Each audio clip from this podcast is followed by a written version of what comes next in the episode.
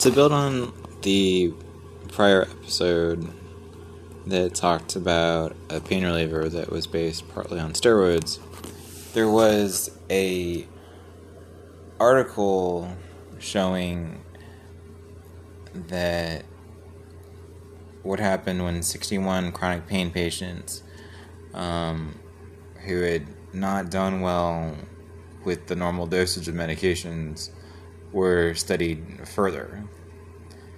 So these people tended to be bedridden or housebound. They couldn't do much of anything and they were in excruciating pain. Um, their physicians were initially kind of uncertain are these people um, wanting to use these medications inappropriately, or is there more to this than meets the eye?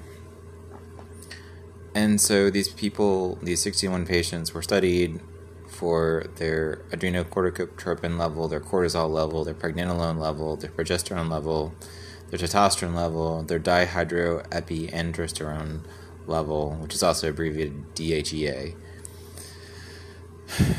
And about 80% or 49 of them had at least one hormonal problem where the level was um, either very, very high or very, very low.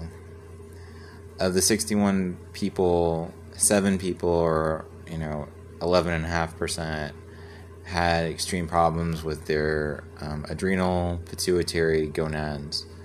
Um, and there was, um, with that link, um, there wasn't enough adrenocorticotropic level and also the hormone levels for severe and uncontrollable pain um, were high.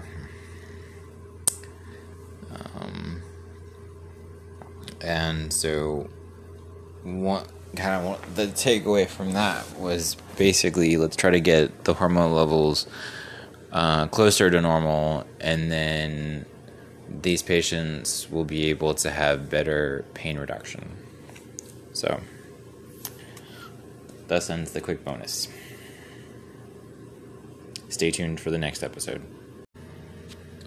So, the title of that article, if you ever want to buy it Hormone Abnormalities in Patients with Severe and Chronic Pain Who Fail Standard Treatments.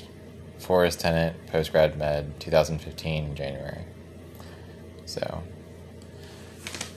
you can look up the abstract or feel free to uh, spend even more money getting the whole article.